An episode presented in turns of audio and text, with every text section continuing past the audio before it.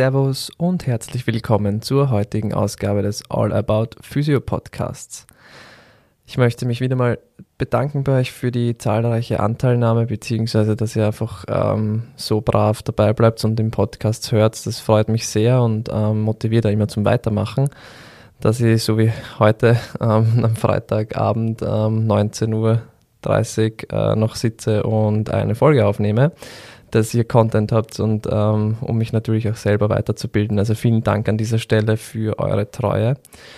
Das Thema heute ist eines, das man vielleicht teilweise eher der Ergotherapie auch zuschreiben könnte, ähm, das man aber in der Physiotherapie auch sehr oft sehen bzw. immer wieder mal vorkommt. Ähm, vor allem, wenn man mit Leuten zu tun hat, die viel Kraftsport machen und vielleicht zusätzlich noch eine handwerkliche Arbeit haben. Und dieses Thema ist das sogenannte Karpaltunnel-Syndrom. Ähm, genau, ich habe mir das eben heute rausgesucht, weil ich einfach in den letzten Monaten einige Fälle hatte mit Karpaltunnel-Syndrom und das mir davor eigentlich wenig untergekommen ist und würde das jetzt einfach mal eben als nächstes klinisches Muster sozusagen erklären. Ein Karpaltunnelsyndrom ist nichts anderes als eigentlich eine Verengung des Medianusnervs ähm, im Bereich des ähm, Handgelenks, nämlich unterhalb des Karpaltunnels und genauso äußert sich das Ganze alles. heißt dafür, wir haben ähm, nervale Probleme, wir haben einfach ähm, Parästhesien, wir haben teilweise ähm, Kraftverluste und kein Gefühl, Taubheit eben auf den Fingerkuppen, in den Fingern ist äh, einfach kein Gefühl mehr da und teilweise eben auch Schmerz. Das heißt, so viel wie die Leute haben teilweise Schmerzen entweder im Bereich des Karpaltunnels oder eben dann weiterlaufend in den Unterarm. Ähm, es kann sogar, es gibt Fälle, dass ähm, leichte Ausstrahlungen bis in den Arm ziehen, mittig verlaufend, also eher so im, im Verlauf vom Nervus medianus. Ähm, zumeist aber, wie gesagt, ähm, beschränkt sich das Ganze eher auf die Finger 1, 2, 3, die radiale Seite vom vierten Finger. Ähm, nach dem Aufwachen werden die Symptome oft ausgelöst durch repetitive Handgelenksflexion oder eben durch Hand oben halten, wie beim Autofahren zum Beispiel, oder beim Telefonieren, dass man dann eben eher das Gefühl hat, sobald die Hand irgendwo oben ist, ähm, dass dann das Ganze ausgelöst wird. Es gibt ja das sogenannte Flick-Sign. Ähm, das ist einfach, wenn die Leute oft die Hand ausschütteln quasi. Äh, dann kann das auch schon mehr Hinweis darauf sein, dass die Person mit dem Karpaltunnel zu kämpfen hat. Genau, das wäre mal so das Verhalten im 24-Stunden-Verlauf, beziehungsweise auch im Wochenverlauf. Ähm, von der Geschichte her ist es so, dass das Taubheitsgefühl meistens zuerst kommt. Das heißt, es beginnt wirklich so mit Ausfällen in den Fingern, es beginnt damit so Taubheitsgefühl in den Fingerkuppen ähm, und dann danach kommt eben eine eingeschränkte Motorik und Kraft dazu. Das heißt, die Kraftverluste kommen meistens erst eben nach Taubheit und Parästhesien.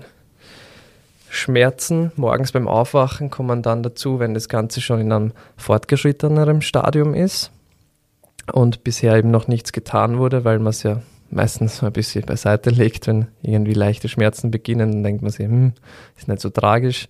Ähm, beim Karpaltunnelsyndrom ist es aber tatsächlich so, je früher man beginnt mit der Behandlung und je früher es ist, desto besser sind auch die Aussichten darauf, dass es sich eventuell durch eine konservative Therapie ähm, wieder legen kann.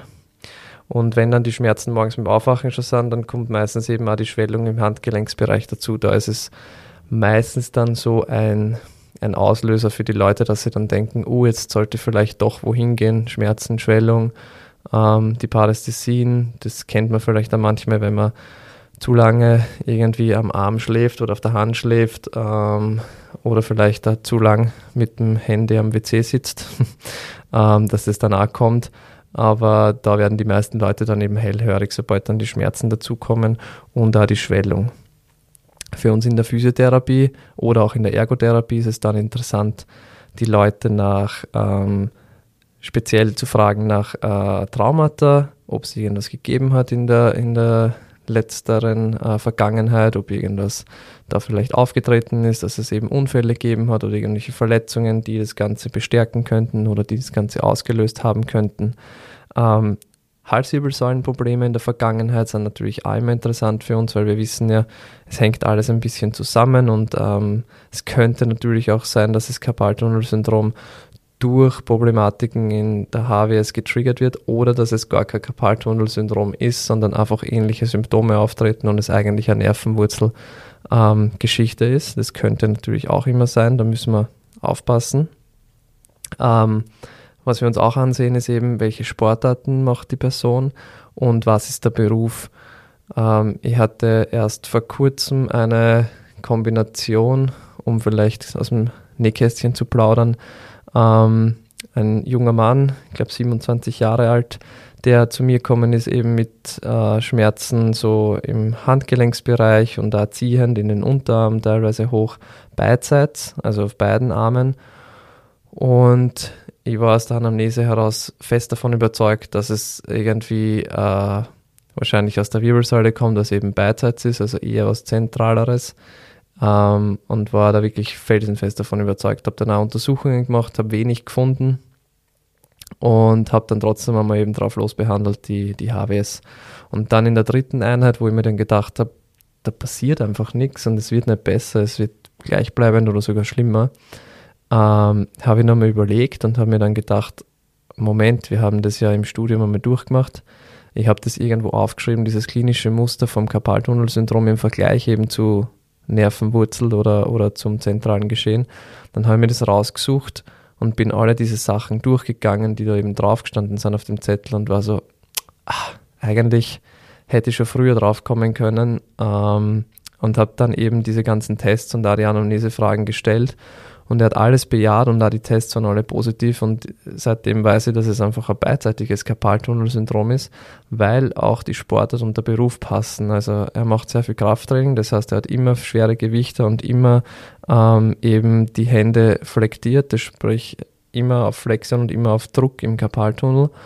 Und als Beruf ist er Schlosser, das heißt so viel wie 8H, ähm, sehr viel mit den Handgelenken und sehr viel Flexionsbewegungen. Ähm, und wenn du halt als Job und als Hobby die gleichen Bewegungen machst den ganzen Tag, dann ist es irgendwo logisch, dass ähm, hier dann auch Karpaltunnelsyndrom entstehen könnte, wenn man dazu tendiert, dass man immer eben sehr viel Spannung dort hat. Es war bei ihm so und die Therapie geht relativ schleppend, aber dazu später mehr. Das ist jetzt nur ein Fallbeispiel, wie gesagt. Ähm, kurz zurück zu den speziellen Fragen. Äh, Medikamente fragen wir natürlich auch ab und Frakturen, weil natürlich auch Frakturen, die nicht gut verheilt sind im Bereich des Handgelenks oder im Bereich des Unterarms, teilweise Druck auf den Medianusnerv ähm, eben ausüben könnten. Wir gehen weiter von der Anamnese bzw. von der Geschichte zur Untersuchung. In der Untersuchung schauen wir uns an, es gibt das sogenannte Square Sign, das ist mäßig von der Evidenz. Es gibt aber auch den sogenannten Carpal Tunnel ähm, Compression Test. Der ist in der Sensitivität, jetzt muss ich kurz nachschauen, ich glaube in der Sensitivität hat er 80% und in der Spezifität hat er 52%, also ein okayer Test. Und der ist relativ simpel durchzuführen. Der Patient oder die Patientin ist in einer stehenden oder sitzenden Position supiniert den Unterarm und wir bringen als Therapeut oder Therapeutin direkten Druck über den Karpaltunnel ähm, zwischen Tena und Hypotena und halten das für 30 Sekunden. Wenn sich die Taubheit oder der Schmerz oder die Parästhesien ähm, verstärken, dann ist der Test positiv, beziehungsweise wenn wir sie dadurch auslösen können, wenn er es in Ruhe noch gar nicht hat, sondern erst nach Bewegung. Das heißt, das ist ein relativ leicht anzuwendender Test, kann man immer durchführen, ist ein super Wiederbefundinstrument wahrscheinlich ähm, und eben, wie gesagt, von der Evidenz her gar nicht so schlecht. Ähm, man kann dann auch noch natürlich schauen, ob es eine TNA-Atrophie gibt. Wenn es schon fortgeschrittener ist, dann kann es oft passieren, dass eben der Daumen ein bisschen abgeschwächt ist schon am Daumenballen. Ähm, wir können auch natürlich die Schwellung im Handgelenk messen mit einer Umfangmessung links, rechts im Vergleich oder eben einfach nur mit den Augen begutachten. Umfangmessung ist halt natürlich wieder spannender für die PatientInnen. Dann haben sie was, wo sie sich anhalten können. Ähm, funktionelle Demo. Wir machen in der funktionellen Demo einfach schmerzauslösende Bewegungen. Das heißt, das, was weh tut, lassen wir die Patientin oder den Patienten vorzeigen. Ähm, in meinem Fall war es eben das Krafttraining. Sobald der äh, Gewicht irgendwie dabei war und mehrere Wiederholungen, war es auslösbar, dass es mehr ist. Ähm, mit schweren Gewichten muss man dazu sagen. Das heißt, dafür da haben wir unseren Wiederbefundparameter auch jedes Mal beim Training dabei. Ähm, und die Griffkraft kann ich mir anschauen. Und Griffschwäche beziehungsweise eben Schwäche beim, beim Zudrücken der Hand ist ebenfalls meistens auffällig. Von den aktiven Bewegungen her schauen wir uns an im Handgelenk die Flexion, die Extension, die Radial- und Ulnaduktion, ob da irgendwas eingeschränkt ist oder irgendwas Schmerzen auslöst.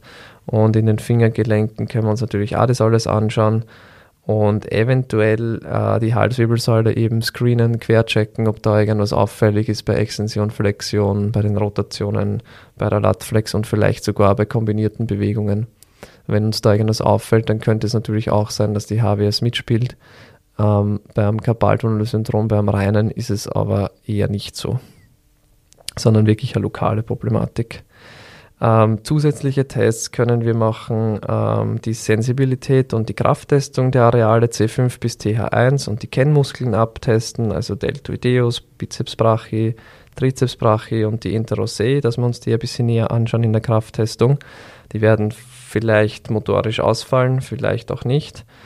Ähm, und eben Hypalgesin können wir uns auch ansehen.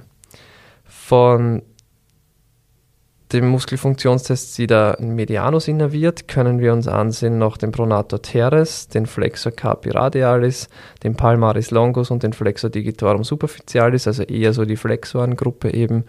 Ähm, wenn Deuganus auffällt, dann könnte es auf eine eben erhöhte Kompression vom Medianusnerv hin zurückführen. Ähm, zusätzlich dazu in der neurologischen Untersuchung würde ich mir auch den ULN-TT1 ansehen, also den Upper Limb Neural Tissue Test, äh, wo wir auch den Medianus zumeist ähm, eben testen. Also natürlich testet man den Ulnaris und den Radialis irgendwo mit, aber der Medianus wird hier auf die meiste Spannung gebracht. Das heißt, für das wäre noch ein sehr guter Test, um den mitzunehmen. Ähm, von der Palpation her, wie gesagt, wir können diesen Carpal Tunnel Compression Test machen. Wir können uns auch im Verlauf des Nervus medianus ansehen, ob er vielleicht irgendwo noch druckdolent ist. Wir können uns generell so ein bisschen ansehen, ähm, wo sind die Taubenstellen, das aufschreiben und das Wiederbefundparameter nutzen. Äh, wir können auch natürlich den weiteren, wie gesagt, Verlauf des Medianus irgendwo schauen, ob es noch Druckstellen gibt oder ob es irgendwo vielleicht Schmerzpunkte gibt.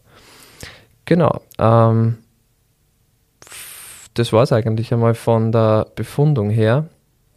Es ist gar nicht so viel, weil es eben relativ eindeutig ist, wenn es ist.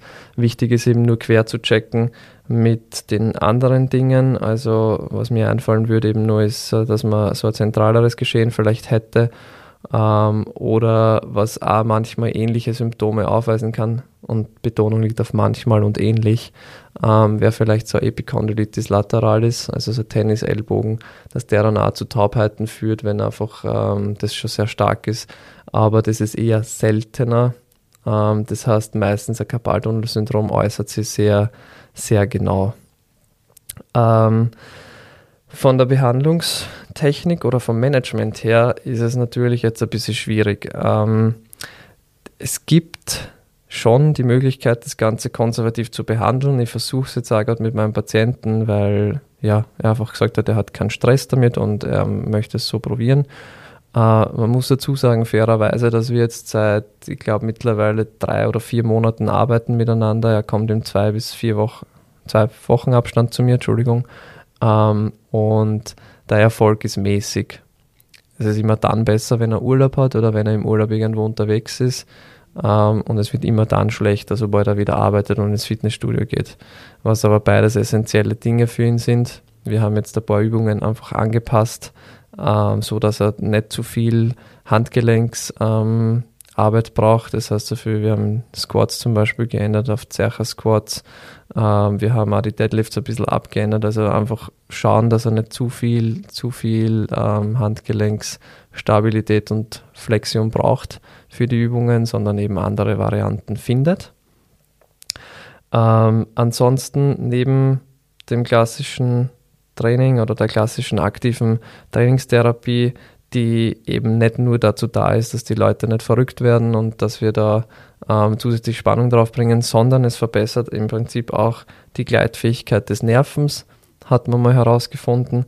Ähm, könnte man auch ansetzen mit Yoga durch die immer wieder Stützbewegungen und da dieses ähm, eben quasi vom Stütz wieder raufgehen in die ähm, in eine angenehmere Position, wieder in eine extremere Handgelenksextension, vielleicht da wieder mal ein bisschen mehr Flexion.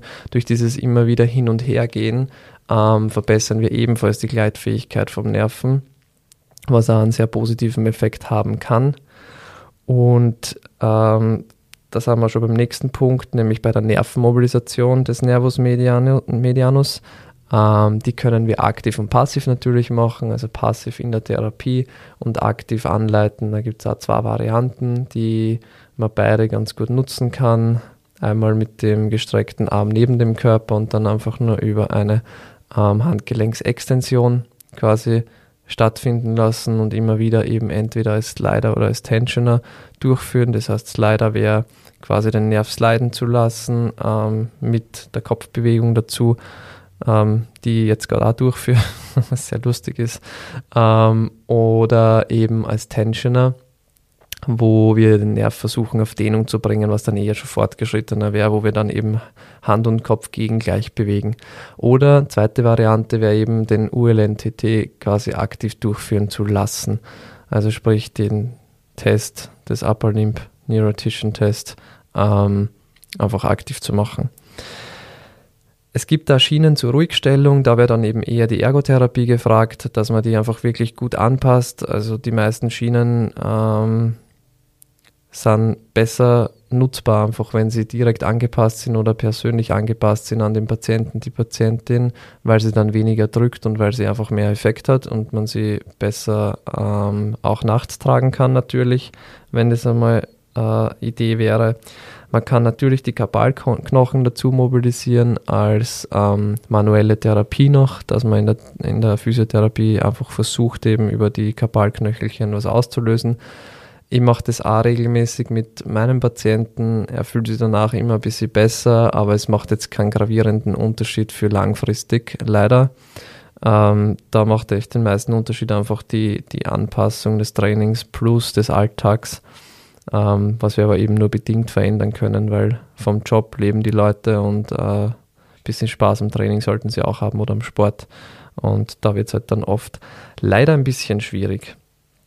Ähm, wenn alles das nicht hilft, eben, was man immer machen kann, ist Patientenedukation. Ähm, wir erklären den Leuten einfach alles, wir erklären ihnen, warum es dazu gekommen ist, wir erklären ihnen, was man machen kann, wie die Aussichten sind, ähm, wenn ihr das nicht gleich in der ersten Einheit alles wisst, ist überhaupt kein Problem. Dann einfach in den nächsten Einheiten dann zwischendurch einmal nachlesen, mal schauen, was finde ich dazu. Finde ich irgendwas, was helfen könnte. Ähm, wie gesagt, bei uns ist es eher so, dass wir dann ähm, auch mit, mit Training vom Handgelenk arbeiten, äh, weil er das Gefühl hat, dass ihm das am besten tut. Also einfach mit Kurzhantel, äh, Handgelenksextension und Flexion nehmen wir da mit. Wir nehmen auch die Radial- und Ulnaduktion mit in die Kräftigung. Und er hat immer das Gefühl, dass es ihm danach einfach besser geht, wenn er diese Übungen gemacht hat, weil wahrscheinlich Stoffwechsel angeregt ist oder ich habe keine Ahnung. Aber es ist ähm, immer sehr spannend, dass es ihm nach diesen Übungen besser geht, wo er halt Bewegung reinbekommt, eben wahrscheinlich, weil der Nerv mehr Gleitfähigkeit bekommt, für kurze Zeit zumindest, und dass es dann aber beim Krafttraining an sich schon immer wieder auftaucht und da natürlich bei der Arbeit als Schlosser. Genau. Ähm, das heißt Patientenedukation, wirklich schauen, was gebe ich Ihnen mit? Ähm, bitte keine Angst einjagen, das haben wir eh mit der Raffaela schon mal durchbesprochen, mit unserer Psychologin, die wir immer sehr gerne hier im Podcast auch hören. Ähm, weil natürlich alles, was äh, irgendwie beängstigend sein könnte, auch wirklich sehr beängstigend sein kann und wird für die Patienten und Patientinnen und wir halt ja versuchen sollten, Ruhe da reinzubringen und ähm, wie gesagt auf einer, auf einer sehr ruhigen Ebene das Ganze zu erklären. Wenn alles das nichts bringt, inklusive Patientenedukation ähm, oder auch die Patientenedukation sehr gut war, dann ähm, könnte man es versuchen mit Corticosteroiden-Injektionen. Das ist evidenzmäßig sehr gut sogar. ähm, weil es einmal für einen gewissen Zeitraum lang die Schmerzen auf jeden Fall stillt und da die Schwellung einmal ähm, rausnimmt.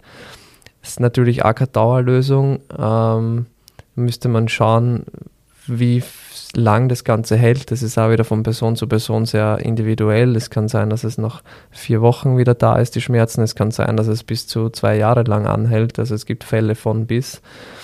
Ähm, am Ende ist es dann leider halt auch so, dass wenn sich gar nichts tut in der Therapie, ähm, dass wir dann meistens eine OP zur Dekompression brauchen. Das heißt, oder wenn es halt einfach nicht mehr aushaltbar ist von den Schmerzen her. Das heißt, ähm, da sind wir dann weniger gefragt. Da ist dann Chirurg oder Chirurgin eben gefragt, ähm, dass die das Ganze mit einer OP eben aufschneiden, das Ganze dekompressieren. Und danach, in der Nachbehandlung, sind wir wieder am Zug und sollten das Ganze eben wieder gut aufbauen. Was ich jetzt vergessen habe bei der Behandlung ist, was ich sehr gerne auch mitmache, ist einfach den ganzen Arm ein bisschen mit zu bearbeiten im Sinne von einer Stabilisation. Das heißt, mehr Schulterstabilität, mehr Schulterblattstabilität einbauen, auch generelles Training des ganzen Schultergürtels, des Ellbogens mitzunehmen, weil manchmal wirkt es auch ganz gut, wenn einfach der restliche Arm besser weiß, was er tun soll und wir da vielleicht auch den Medianus ein bisschen reizen, durch das, dass wir hier Trainingstherapie auch am ganzen Arm und vielleicht am Rumpf mitnehmen, ähm, weil vielleicht hat das auch einen positiven Einfluss, beziehungsweise wenn ich in der Schulter halt sehr viele Übungen mache und vielleicht Mobility-Übungen für die Schulter mache, dann ist auch eventuell ein Effekt auf die Gleitfähigkeit vom Nervus medianus vorhanden. Das heißt, ich kann das natürlich auch sehr gut kombinieren. Bei meinem Patienten ist die Kombi ganz cool, weil er zusätzlich nur ein bisschen Rückenbeschwerden hat beim, beim Krafttraining. Das heißt, wir versuchen das beides miteinander zu, zu vereinbaren und ähm, das macht dann insgesamt eine ganz, ganz eine coole Therapiesession eigentlich, weil wir es immer sehr gut aufteilen können, mal das, mal das oder eben kombiniert. Ähm, ja, und ich finde es eben immer sinnvoll, wenn man nicht nur lokal denkt, sondern das Ganze auch ein bisschen breiter denkt und äh, in der Kette einmal sich anschaut, was, was könnte ich denn noch alles aufbauen, dass sie einfach den bestmöglichen Effekt auch hervorrufen kann. Genau, das war es im Prinzip zum Karpaltunnelsyndrom. Ähm, es war eine eher kurze Folge heute. Es war vielleicht ein, zwei Mal nicht ganz der rote Faden. Es tut mir auch sehr leid. Wie gesagt, es ist sehr spät. Ähm, ich hoffe, ihr verzeiht mir das. Äh, bei der nächsten Folge werde ich mir wieder einen Partner, eine Partnerin ähm, zu mir als Gast holen. Das werdet ihr dann eh merken, wenn die Folge online geht. Äh, wer das ist, werde ich noch nicht verraten. Es wird auf jeden Fall sehr cool werden, weil wir über einige Dinge sprechen werden, die so ein bisschen vielleicht ähm, kontrovers sind. Ähm, das könnte sicher spannend werden. Vielen Dank einmal für heute fürs Zuhören. Wenn ihr Fragen habt, wie immer, einfach an lukas.laschober.focusu.at oder an meinen Instagram-Channel mit luki-physio oder eben direkt bei All About Physio Podcast am Instagram-Kanal kommentieren oder eine äh, Privatnachricht schreiben. Dann vielen Dank fürs Zuhören und ich wünsche euch einen wunderschönen Tag, wunderschönen Abend, je nachdem, wann ihr das Ganze hört und wir sehen uns bald wieder. Ciao, Baba.